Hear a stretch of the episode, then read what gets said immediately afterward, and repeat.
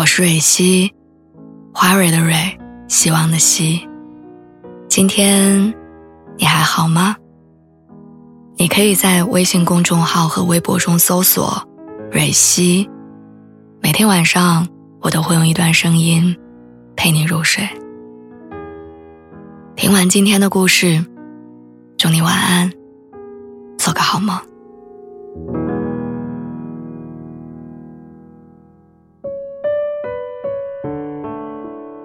在某一个失眠的晚上，我没有丝毫预兆的崩溃了。想到我的设计稿已经改了很多次，始终没有通过，我觉得自己很差。想到账户里千辛万苦省下来的钱，可能连牙齿的根管都治疗不起。想到已经好几年没有出过远门，每天睁开眼睛，到处都是顶不破的天花板。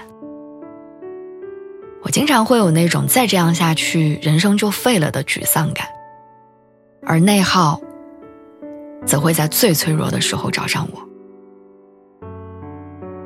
前段时间我的内耗很严重，吃饭吃到一半儿我会咧着嘴在我妈面前嚎啕大哭。她没见过我这样，生怕我产生抑郁的情绪，于是偷偷的就跟我爸商量着要怎么办。奶奶就是在这个时候出现的。他用他活了几十年的智慧，把我这只小猕猴轻轻收进了掌心。他总说想我，要我周末去看他。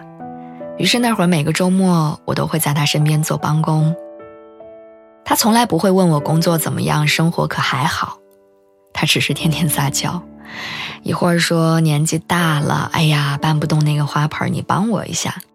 过一会儿又说菜都分装好了吗？给我瞧瞧。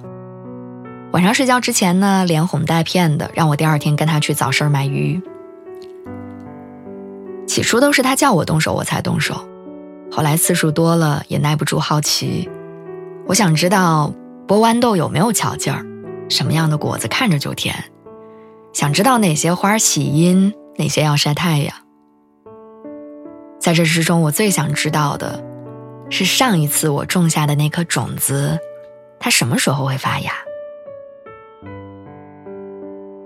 我就是这样跟在奶奶身后按部就班的做着事情，不聊人生，不聊压力，却意外的少了很多焦虑。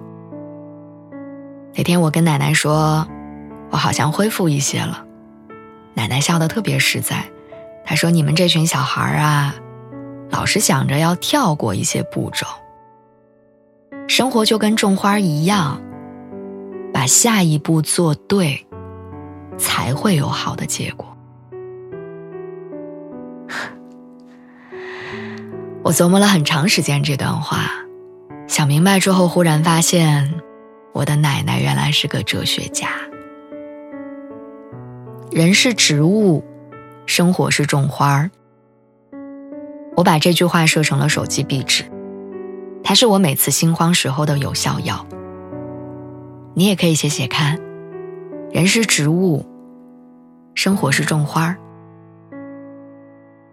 工作量大的时候，我会按照奶奶说的那样，把要做的事情拆成一步一步的，然后专注于当下，我下一步要做什么。我也不再觉得自己通勤的像一个机器，因为每天推开家门，我都有可能看到种子会发芽。有事做，有期待，不去想那些可能超出能力范围的未来。奶奶用朴素的道理教会我怎样在起伏不定的生活洪流当中，把自己的路走得稳稳当当。说实话，这些道理我早先不是没想过，但我从没试着让它落地。其实，简单的方法里往往蕴藏着巨大的力量，前提是你要去做。我记得我曾经看过一个观点，说想要把生活过好，可以试着像农民一样去思考。选择适合植物的土壤，这就是找对自己的轨道。要灌溉施肥，积极的应对人生。要记得定期的清除杂草，就像在筛选身边的人。当然，就是不要责怪你的庄稼长得不够快，因为成长是需要等待的。焦虑其实是因为我们想了太多太远，从而失去了对于当下的掌控感。而摆脱焦虑最好的方法，就是在有秩序的生活当中，找到你内心里想要的东西。我最近看乐队的夏天，其中有一句歌词，它是用近乎呐喊的方式唱出来的。那句歌词是：“我们半推半就的人生啊，要怎么过呀？”当时弹幕一下子多了起来，因为这是每一个渴望爬上人生海岸的年轻人心底的声音。意外的是，这首歌快唱到结尾的时候，满屏划过的都是特别充满力量的话。他说：“希望大家以后落泪都是因为幸福。”另一个人说：“不要因为别人都交卷了就乱写自己的答案。”还有人说：“要努力的活着，你一点都不弱小。”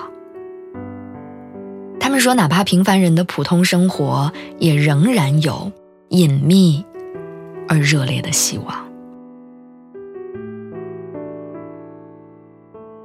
我想说的是，我们都一样，我们都在为生计、为婚姻、为爱而不得，为梦想的幻灭而经历了无数的痛苦。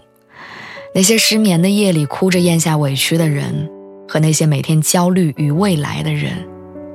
是你也是我。重启人生听起来是一个艰难的任务，但就像奶奶讲的那样，这次让我们捂住耳朵，收回视线，我们只看着脚下的路。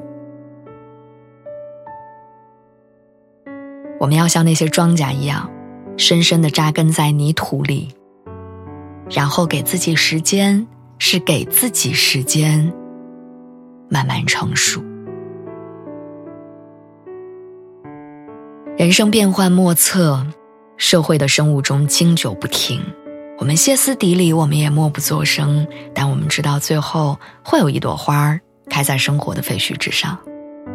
你知道，只有你相信它会发生的时候，那朵花儿，它才会真的绽放出来。那朵花是你。那朵花是我，也是你。